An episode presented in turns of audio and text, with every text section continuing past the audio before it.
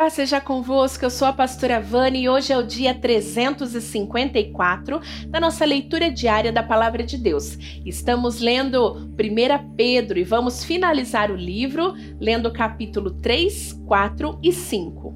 Assim também você, esposa, deve obedecer o seu marido, a fim de que, se ele não crê na mensagem de Deus, seja levado a crer pelo modo de você agir não será preciso dizer nada, porque ele verá como a conduta de você é honesta e respeitosa. Não procure ficar bonito usando enfeites, penteados exagerados, joias ou vestidos caros. Pelo contrário, a beleza de você deve estar no coração, pois ela não se perde. Ela é a beleza de um espírito calmo e delicado, que tem muito valor para Deus porque era assim que se costumava se enfeitar as mulheres do passado, as mulheres que eram dedicadas a Deus e que punham a sua esperança nele. Elas eram obedientes ao seu marido. Sara foi assim, ela obedecia a Abraão e o chamava de meu senhor. Você será agora sua filha se praticar o bem e não tiver medo de nada. Também você, marido, na vida em comum com a esposa, reconheça que a mulher é o sexo mais fraco e que por isso deve ser tratada com respeito, porque a esposa também vai receber, junto com você, o dom da vida que é dado por Deus. Haja assim para que nada atrapalhe as orações de vocês. Finalmente, que todos vocês tenham o mesmo modo de pensar e de sentir. Amem uns aos outros e sejam educados e humildes uns com os outros. Não paguem o mal com o mal, nem ofensa com ofensa. Pelo contrário, paguem oferta com uma bênção, porque quando Deus os chamou, ele prometeu dar uma bênção a vocês. Como dizem as Escrituras Sagradas, quem quiser gozar a vida e ter dias felizes, não fale coisas más e não conte mentiras. Afaste-se do mal e faça o bem. Procure a paz e faça tudo para alcançá-la pois o Senhor olha com atenção as pessoas honestas e ouve os seus pedidos, porém é contra os que fazem o mal.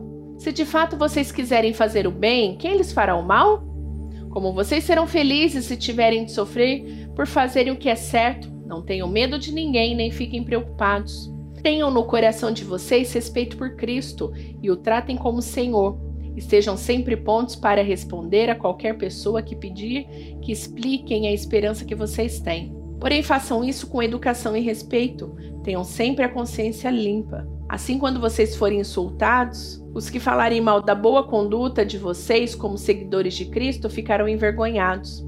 Porque é melhor sofrer por fazer o bem se for esta a vontade de Deus, do que por fazer o mal. Pois o próprio Cristo sofreu uma vez por todas pelos pecados, um homem bom em favor dos maus, para levar vocês a Deus. Ele morreu no corpo, mas foi ressuscitado no espírito. E no espírito foi e pregou aos espíritos que estavam presos. Estes eram os espíritos daqueles que não tinham obedecido a Deus quando ele ficou esperando com paciência nos dias em que Noé estava construindo a arca. As poucas pessoas que estavam nela Oito ao todo foram salvas pela água. Aquela água representava o batismo, que agora salva vocês. Esse batismo não é para lavar a sujeira do corpo, mas é o compromisso feito com Deus, o qual vem de uma consciência limpa. Essa salvação vem por meio da ressurreição de Jesus Cristo, que foi para o céu e está do lado direito de Deus, governando os anjos, as autoridades e os poderes do céu. Por isso, assim como Cristo sofreu no corpo, vocês também devem estar prontos como ele estava para sofrer. Porque aquele que sofre no corpo deixa de ser dominado pelo pecado. Então, de agora em diante, vivam o resto da sua vida aqui na terra, de acordo com a vontade de Deus, e não se deixem dominar pelas paixões humanas. No passado, vocês já gastaram bastante tempo fazendo o que os pagãos gostam de fazer. Naquele tempo vocês viviam na imoralidade, nos desejos carnais, nas bebedeiras, nas orgias, na embriaguez e na nojenta adoração de ídolos.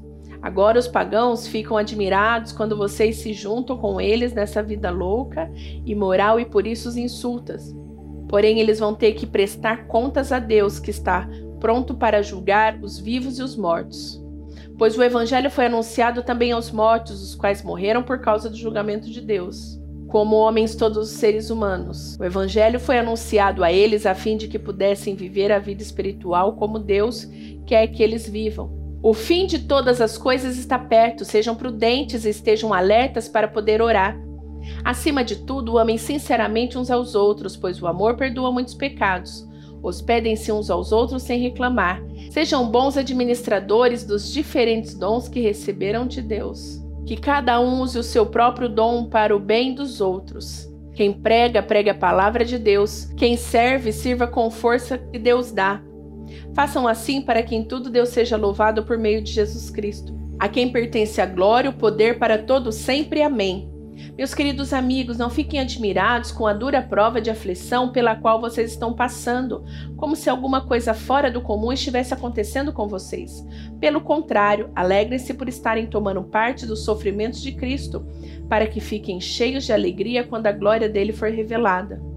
Vocês serão felizes se forem insultados por serem seguidores de Cristo, porque isso quer dizer que o glorioso Espírito de Deus veio sobre você. Se alguém de vocês tiver de sofrer, que não seja por ser assassino, ladrão, criminoso ou por se meter na vida dos outros. Mas se alguém sofrer por ser cristão, não fique envergonhado, mas agradeça a Deus o fator de ser chamado por esse nome. Pois o tempo de começar o julgamento já chegou e os que pertencem ao povo de Deus serão os primeiros a serem julgados. Se esse julgamento vai começar conosco, qual será o fim daqueles que não creem no Evangelho de Deus? Como dizem as Escrituras Sagradas, se é difícil os bons serem salvos, o que será daqueles pecadores que não querem saber de Deus? Por isso, os que sofrem porque essa é a vontade de Deus para eles, devem, por meio das suas boas ações, entregar-se completamente aos cuidados do Criador, que sempre cumpre as suas promessas. Eu que também sou presbítero, dou agora conselhos aos outros presbíteros que estão entre vocês. Sou uma testemunha do sofrimento de Cristo e vou tomar parte da glória que será revelada. Aconselho que cuidem bem do rebanho que Deus lhe deu e façam isso de boa vontade, como Deus quer, e não de má vontade. Não façam seu trabalho para ganhar dinheiro, mas para o verdadeiro desejo de servir. Não procure dominar os que foram entregues aos cuidados de vocês, mas seja um exemplo para o rebanho. E quando o grande pastor aparecer, vocês receberão a coroa gloriosa que nunca perde o seu brilho. E vocês, jovens, sejam obedientes aos mais velhos, que todos prestem serviços uns aos outros com comunidade, pois as Escrituras Sagradas dizem: Deus é contra os orgulhosos, mas é bondoso com os humildes. Portanto, sejam humildes debaixo da poderosa mão de Deus, para que ele os honre no tempo certo. Entregue todas as suas preocupações a Deus, pois Ele cuida de vocês. Estejam alertas e fiquem vigiando, porque o inimigo de vocês, o diabo, anda por aí como um leão que ruge, procurando alguém para devorar. Fiquem firmes na fé e enfrentem o diabo, porque vocês sabem que no mundo inteiro seus irmãos na fé estão passando pelos mesmos sofrimentos. Mas depois de sofrerem por um pouco de tempo, o Deus que tem por nós um amor sem limites e que chamou vocês para tomarem parte da sua eterna glória, por estarmos unidos com Cristo, ele mesmo os aperfeiçoou e dará firmeza, força e verdadeira segurança. A ele seja o poder para sempre. Amém. Escrevo para vocês esta pequena carta com a ajuda de Silas, a quem eu considero um fiel irmão na fé. Quero animá-los a dar meu testemunho de que as bênçãos que vocês têm recebido são uma prova verdadeira da graça de Deus. Continuem firmes, pois nessa graça. A igreja que está em Babilônia, escolhida também por Deus, manda saudações. O meu filho Marco também manda saudações. Cumprimentem uns aos outros com um beijo de irmão. Que a paz estejam com todos vocês que pertencem a Cristo. Finalizamos o livro de 1 Pedro. Amanhã tem livro novo, então vou te esperar, tá bom? Gostou? Aperta o botão do gostei, aperta aí, deixa seu joinha para que este vídeo alcance o maior número de pessoas. Que Deus te abençoe. Beijo da pastora Vânia. Tchau, tchau.